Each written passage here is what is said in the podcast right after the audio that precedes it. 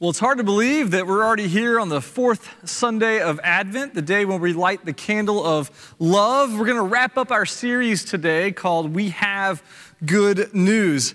And just to recap real quickly, on the first Sunday of Advent, we talked about how we have to hear the good news. We have to receive the gospel. The angels proclaimed, Glory to God in the highest, and on earth peace, goodwill to men. I bring you tidings of great joy. I bring you good news, is what they told the shepherds. We have to receive that gospel in our core. We have to let it take root in our souls and then bear fruit. And then the second Sunday of Advent, uh, our choir and musicians reminded us that that good news is not ours to hoard for ourselves, but we have to go tell it on the mountain, over the hills, and everywhere. I did last week, we talked about how even though we have good news, we still have to wait. That we live in this strange tension of the now but not yet, where the first advent has come and that changed everything. Jesus' death and resurrection inaugurated a whole new era of time, but we still have pandemics and we still have uh, issues in this world of the consequences of sin and death. So we long for that second advent when Christ will come again to finish making all things new once and for all. In the meantime, we wait. We wait with hope. That's the difference. We wait with sure and certain hope. So, now today, on the day where we do light the Advent candle of love, we're going to finish this series by talking about the greatest love that this world has ever seen. The love with which God the Father so loved the world that he gave his only Son, that whoever believes in him should not perish but have everlasting life. You know, once we heard the good news of the gospel, once we've told it to others, and once we've learned how to wait for the consummation of that good news, now we have to learn to live by the good news. How then shall we live? We live by the gospel. Well, our text for today is a beautiful gospel text, one of the most powerful uh, verses, two verses, three verses in the New Testament. Uh, we're going to look at Romans chapter 1, verses 15 through 17. Hear now the word of the Lord. So I'm eager, the Apostle Paul writes, to preach the gospel to you also who are in Rome. For I am not ashamed of the gospel, for it is the power of God for salvation to everyone who believes, to the Jew first, and also to the Greek. For in it the righteousness of God is revealed from faith for faith, as it is written, the righteous shall live by faith. Blessed be the, the reading of the word of the Lord. Thanks be to God. You know, perhaps your ninth grade year in high school uh, was awkward. Mine was painfully awkward. Uh, I had just moved, my parents moved off of Liberty Pike in, in Franklin, Tennessee, and my sister uh, was able to go to Franklin High, even though we were zoned for the new high school centennial. But my sister got to grandfather into Franklin, so as her little sibling, I got to go to Franklin High as well, which meant I didn't know anybody except my sister's friends who were seniors and they just liked to pick on me. I was almost six feet tall and maybe 115 pounds of just lankiness. And uh, of course, my eighth grade year, right before I went into the summer, I got braces. And I had a big mouth full of metal, and I learned to smile with my mouth closed, not because it was some kind of cool European soft smile, but because I was ashamed of my metal mouth. I didn't want people to see all my braces that were filling uh, my mouth. What are you ashamed of today? You know, I'm learning that in, here in the US, we really don't have much of a shame culture. It takes a lot to shame an American, but I'm learning from my African brothers and sisters, and especially Asian uh, brothers and sisters, that they have these deep embedded cultures of shame, that you have to uh, bring honor to the family and, and to the family's name, and, and you, you dare not do anything that would bring shame. Paul talks here about being ashamed of the gospel. What does that mean? What does that look like uh, for us? You know, here in the Bible Belt, it's, it's really not very controversial to attend church on Sunday, to be a member of a church, to attend a, a Sunday school class or, or something like that, a Bible study, especially if it's at a well established, well respected Baptist church like Woodmont Baptist, of course. But increasingly, here, even in Nashville, claiming to be a, a believer in the resurrected Son of God and, and have this Holy Spirit living in us and to have faith in Him for our salvation eternally is, is going to increasingly become a strange idea and, and make us more of an outsider to the wider society. People will see that kind of belief as strange and, and sometimes backwards and, and even uh, narrow minded and, and singular. You know, Rome was the proudest city on the planet at the time that Paul is writing this letter. You know, I have a friend who's from Yazoo City, Mississippi and she went to grad school at Princeton in New Jersey. And Princeton's only uh, an hour and 20 minutes by train or by car from New York City, from Yazoo City to New York City. And my friend, uh, while she was in grad school, would, would make several trips up to New York, and she fell in love with the city. And she told me that someone told her there's two kinds of people in the world those that live in New York City and those who are just kidding themselves. I think that's how she feels about the city now. And, and I love it too. It is a great city. But Rome was that kind of place. Romans thought everyone who didn't live in Rome was just kidding themselves, that only Romans really mattered to society. It was the place to be in the first century.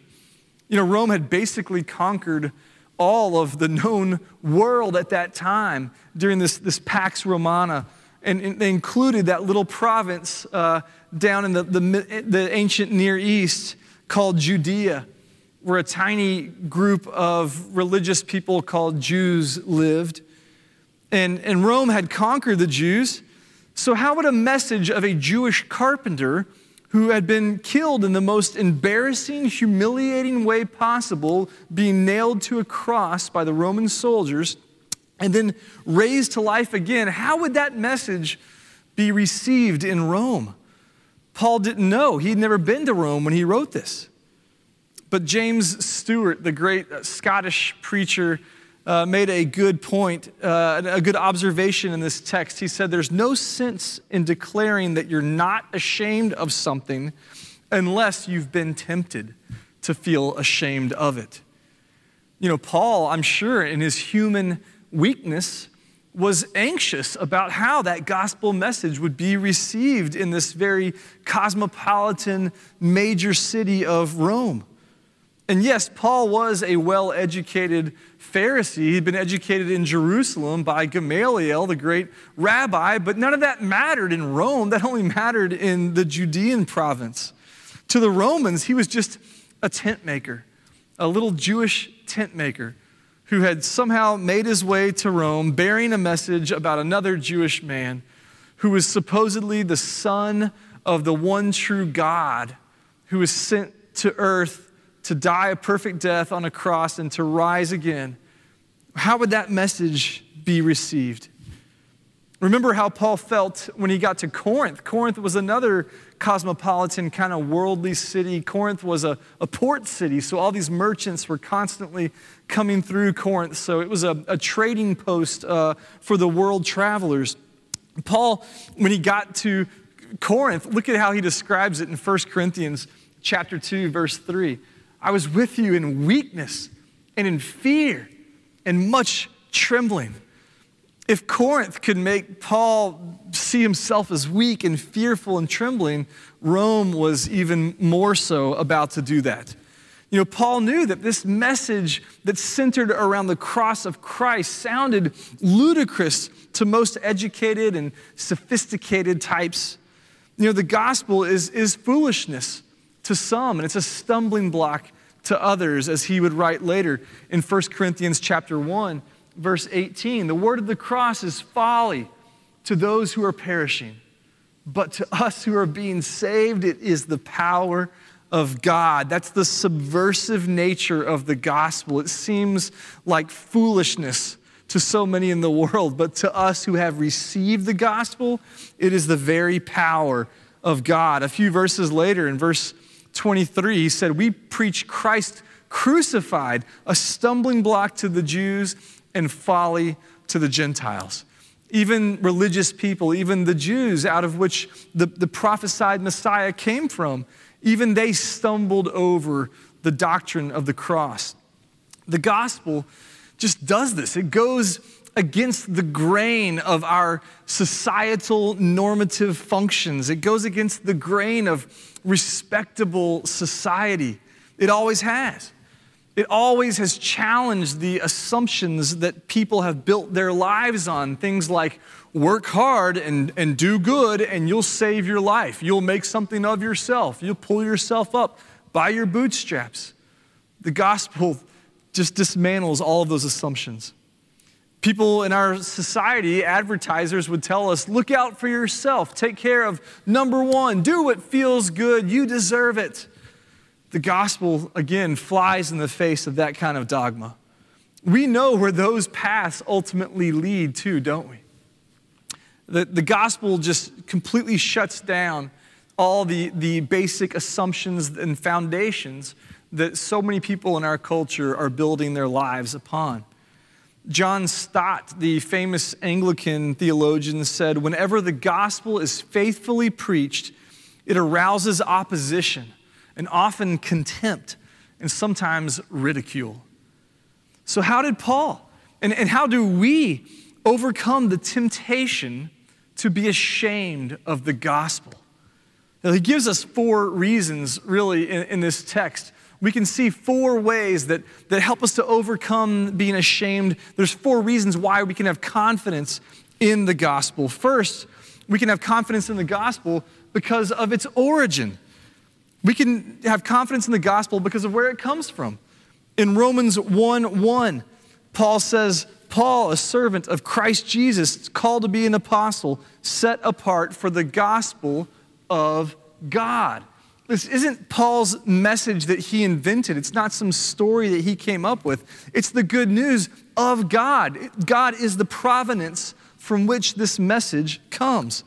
You know, a message that was handed down from Caesar, such as the one that called everyone to go to their hometown to be counted for uh, tax purposes.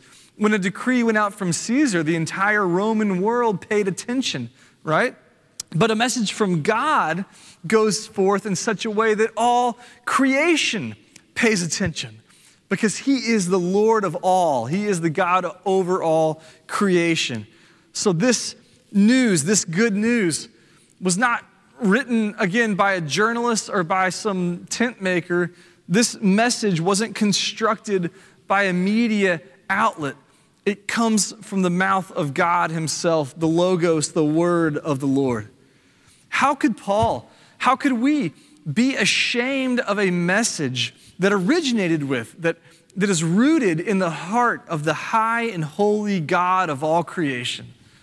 This is good news indeed. The second reason that we can have confidence in the gospel, point number two here, is that we know the uh, operation of the gospel. We know how it works. Verse 16 says the gospel is the power of God. How could we then be ashamed of real power that is effective, that actually changes things, that brings dead things to life, that gives real hope to the hopeless, that restores this fallen world back unto what it should be? You know, power was the one thing that Rome boasted about more than anything else. You know, Greece had their philosophers and all their ways of politics and that kind of thing, but Rome had brute strength. They had mighty legions with modern weapons that uh, marched without resistance across the known world. But all of that was no match for the gospel. The good news of Jesus would soon invade Rome in such a way that in just a few short centuries, the whole empire would be destroyed forever and the message of Jesus would continue on. Paul knew that the gospel could take root in the humblest of circumstances. These believers in Rome weren't people in high society, they weren't in the Roman Senate. They were slaves. A lot of them were uh, very lowly types. But the, again, the subversive nature of the gospel was such that it worked from the bottom up and turned everything on its head. Everyone who genuinely encountered the good news of Jesus Christ within Rome was confronted with the greatest power that the universe had ever seen the Word of God, by which everything that we see was spoken into existence, had now condescended to us in the flesh, God with us, Emmanuel. The third reason that we can be bold about uh, the gospel is the outcome of the gospel. We know the, effectiveness of what the gospel does. That power is uh, working. It's not only the power of God, but it's the power of God, what? Unto salvation, verse 16 says. It's the power of God to save. How do we know that? How do we know the gospel has the power to save? Well, ultimately, we know that by our own personal journey. We know it's true because we've experienced it in our own lives. Has God reconciled us to himself through Jesus Christ? Has he forgiven our sins? Has he made us his children? Has he adopted us into his family? Has he put his spirit inside of us? Has he begun to transform us in, in ways that we're growing in grace and discipleship as we've been introduced into his new community, uh, the family of faith, then how could we possibly be ashamed of the gospel? If all those things are true, then how could we possibly be ashamed of this message that has transformed us from the inside out? And the word here in verse 16 for salvation that says that it's the power of God for salvation, that word for salvation is, is really the Greek equivalent of the Hebrew word Yeshua which is the name that the angel told Mary that she was to give to her baby boy because he would save his people. Jesus is salvation. He is Yeshua, the, the deliverance. That word is such a rich word. It describes kind of being snatched from imminent doom. It, it, it kind of implies that we were headed over a cliff and, and we were rescued suddenly. Have you seen those videos? I, I don't know where I came across these, but uh, of parents who just have this super ability to, at the last minute, save their child from certain doom. Uh, show some of these here, Rachel. Rachel's on our slides today. You know, everything's fine riding a bike, inevitably go right for the mailbox. Oh, look at that. Kid almost dropped his head on the back of that concrete, and dad was right there. Again, the mailbox magnet just draws uh, in this little girl, and last minute, dad catches him. Son's doing fine on this side, but that side, whoa, just snatched him there. Again, just by the scruff of his neck there. I love this one. With her foot, saves the kid from face planting with her foot. How do they do that? Drops the phone, saves the kid, kid's laughing. Guy's on his power wheel, not looking. Almost dumps over. Dad's right there. Launch off the air mattress, of course. Epic save by mom there with the catch. I mean, that kid's head this close to the floor, mom's hand, just the right time. Incredible catch. We could watch a lot of these, but uh, you see the point. This is the idea that has in mind salvation in the sense that we were headed for stitches and the ER and much worse. You know, these kids in this video have no idea how close they came to going to the hospital. And instead, they wind up laughing in the loving arms of their father or mother. That's the idea here of salvation, that we were about to face plant in a tragic way and Jesus rescued us. The gospel snatched us from the jaws of imminent danger and destruction. That's what the word salvation implies. We need to remember, remember that this rescue, that this salvation is the great need of the world. That this world has been infected by sin, which is so much worse than any virus that this world has ever known. And the gospel brings the power to snatch people from the jaws of calamity and, and from eternal destruction. The gospel has the power to save. The fourth and final reason that, that we have to not be ashamed of the gospel, but to have confidence in the gospel is the outreach of the gospel. What does it do? Who is it for? Look at the end of verse 16. It says that the gospel not only is the power of God, not only does it have the power to save, but it has the power to save for everyone who believes. To the Jew first, and also to the Greek. For everyone who believes. The gospel is the great leveler. The, the ground at the foot of the cross is level. We're all saved in the same way. Nothing that we've done on our own, nothing because of who we are, but only because of who God is, and purely by His grace through faith alone. That's true for Jews, that's true for Greeks, that's true for Nashvillians, that's true for Coloradans, that's true for Spaniards, no matter who we're talking about preachers, priests, popes, uh, convicts, custodians, lawyers, doctors, all people are only saved by God's grace alone through faith in Christ alone. There's no distinction between humans when it comes to the necessary response to the gospel. It's to respond in faith, to say, I believe it, I trust it, I accept it. I'm going to build my life on it. I'm going to bet my life that this is what it's all about. The good news of salvation through Jesus came to the Jews first, to God's chosen people, and then out to the nations of the world, including our nation. The gospel is the power of God to save everyone who believes. No one is incapable of falling too far from God's reach. And that leads us to what really is the key verse to the entire book of Romans, maybe even the New Testament, uh, Romans 1 17. For in it, the right, in the gospel, the righteousness of God is revealed from faith for faith.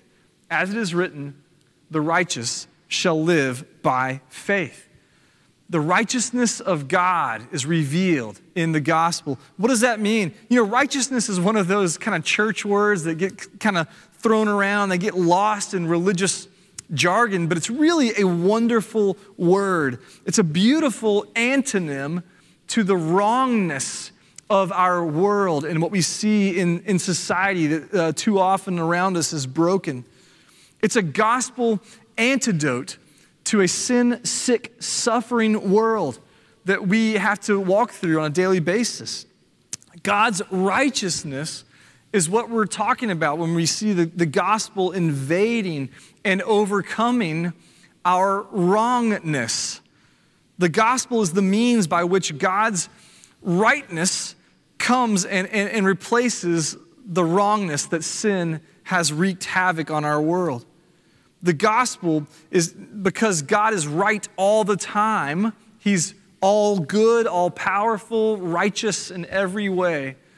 The, the gospel says that because he is right, that he came up with a way, he had to forge a way to destroy all the wrong that has infected our world. On the cross, the only Son of God, the perfect Lamb, bore the sin of the world in his own body, nailed to a tree. How could a holy God ever forgive sinners? How could he accept us while remaining right and holy? The answer is through the perfect sacrifice of Jesus Christ.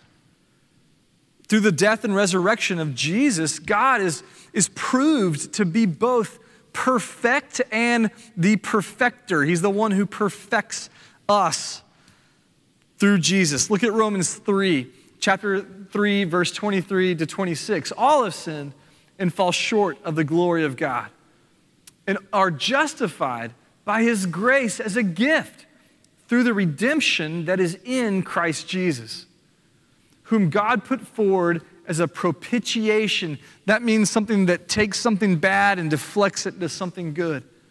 By his blood, to be received by faith. This was to show God's righteousness. There's that word again, his rightness. Because in his divine forbearance, his long suffering patience, he had passed over former sins. It was to show his righteousness at the present time so that he might be just and the justifier of the one who has faith in Jesus. That's what the gospel's all about. God remains holy and perfect, and yet through Jesus, he found a way to make sinners perfect as well. He found a way to put Jesus' righteousness in our place. Again, I love how John Stott says it. The righteousness of God is God's just justification of the unjust. It's his righteous way of pronouncing the unrighteous righteous, in which he both demonstrates his righteousness and gives righteousness to us. That may be confusing, but it's the heart of the gospel. And this gospel, this good news, reveals the, the rightness of God, His goodness, His perfection, and it shows us all of that about God. And then it offers us that perfection for ourselves by faith.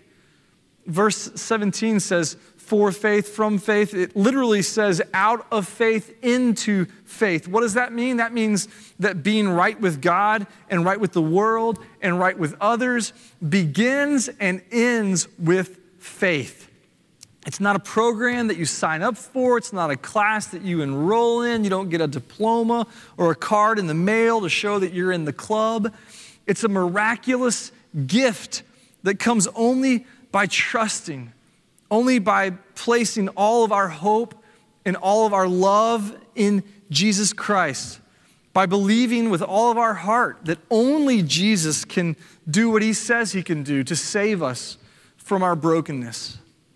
And that leads to our final point uh, a quotation from one of the minor prophets here in verse 17. This was written hundreds of years before Christ showed up at the first advent. Habakkuk chapter 2 Verse 4 says, The righteous shall live by faith.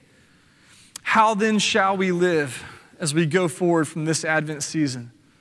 Let's live by faith. How do we endure a season of fear and insecurity and uncertainty? By faith. How do we wait for the resolution of the gospel that promises that every tear will be wiped away? By faith. The Christian life was never meant to be lived with sure certainty, this kind of wooden rigidity, that comes from following the Bible as a how to manual. It's not basic instructions before leaving earth, or it's church is not a place where you come to escape the, the reality of this world either. We're never meant to have all the answers. We're never meant to be able to prove the objective truth of God to a disbelieving world. All we're asking people to do is take a leap of faith, just like we've done. If they don't, they're taking a leap of doubt. We don't know either way, but I would ask you today to take that leap of faith, maybe for the first time. Maybe you've, you've been taking a leap of doubt. You're saying, I don't believe this stuff. I don't think it's true. But now you realize the gospel is the most compelling message ever. It's the best news ever pronounced. And you're ready to make that leap of faith. You know, the Christian life must be lived one step at a time, all by God's grace and with constant faith, trusting that God's promises are true, that His ways are best, that they lead to flourishing and that He is indeed working all things for our good and for His glory. I know that faith isn't easy. It takes a lot to, to let down your guard and, and take that leap, that step into the abyss, not knowing if you're going to fall or not. But here's the thing about faith in the gospel it's not anything that we conjure up in and of ourselves. Faith in Jesus itself is a gift of God's grace. All we have to do is learn to die to ourselves. That's all, just die to ourselves. And learn to live as a new creation more and more each day, trusting in the promises of God. At times it's terrifying, and at times it's unfashionable, but I can speak from experience. I'm convinced with all my heart it's the best way to live. It's the only way to live.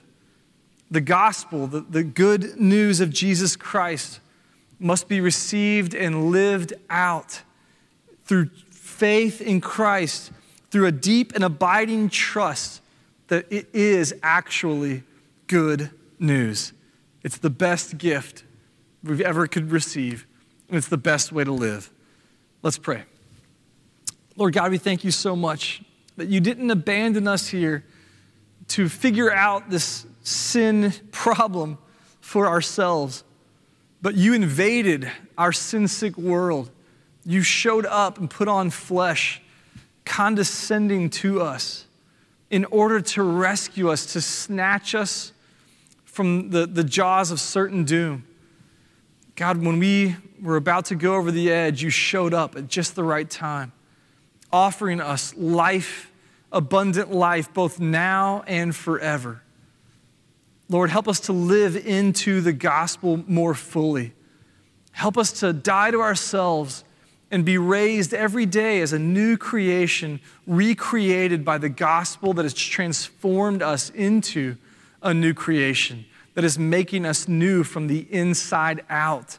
And though our, our bodies are aging and wasting away, we are being renewed on the inside day by day through the gospel. God, we thank you for this good news. We know that our world is hurting right now. We all know people who are going through hard times. We pray that we would be able to hold out good news in the midst of a hard time. Not as, as a means of, of downplaying the reality of the pain that people are experiencing right now, but as a way of invading it, as a way of inhabiting a space where you are making all things new knowing that this is all headed somewhere and it's headed somewhere good. Lord, we love you and we thank you. We pray this in the high and holy name of Jesus Christ our Lord. Amen. Amen. Thanks for tuning in today. Uh, thanks for watching this, this pre recorded broadcast. We do encourage you to call the church office at 615 297 5303 if we can do anything for you during this time or go to our website, woodmontbaptist.com, and, and fill out a connection card so we can get to know you and your family. Uh, if we can have any prayer, if we can pray with you uh, in any way, we're here to serve you. Will you now receive a word of benediction? May the Lord bless you and keep you. May the Lord make his face to shine upon you and be gracious to you. May the Lord lift up his countenance upon you and give you peace. Amen.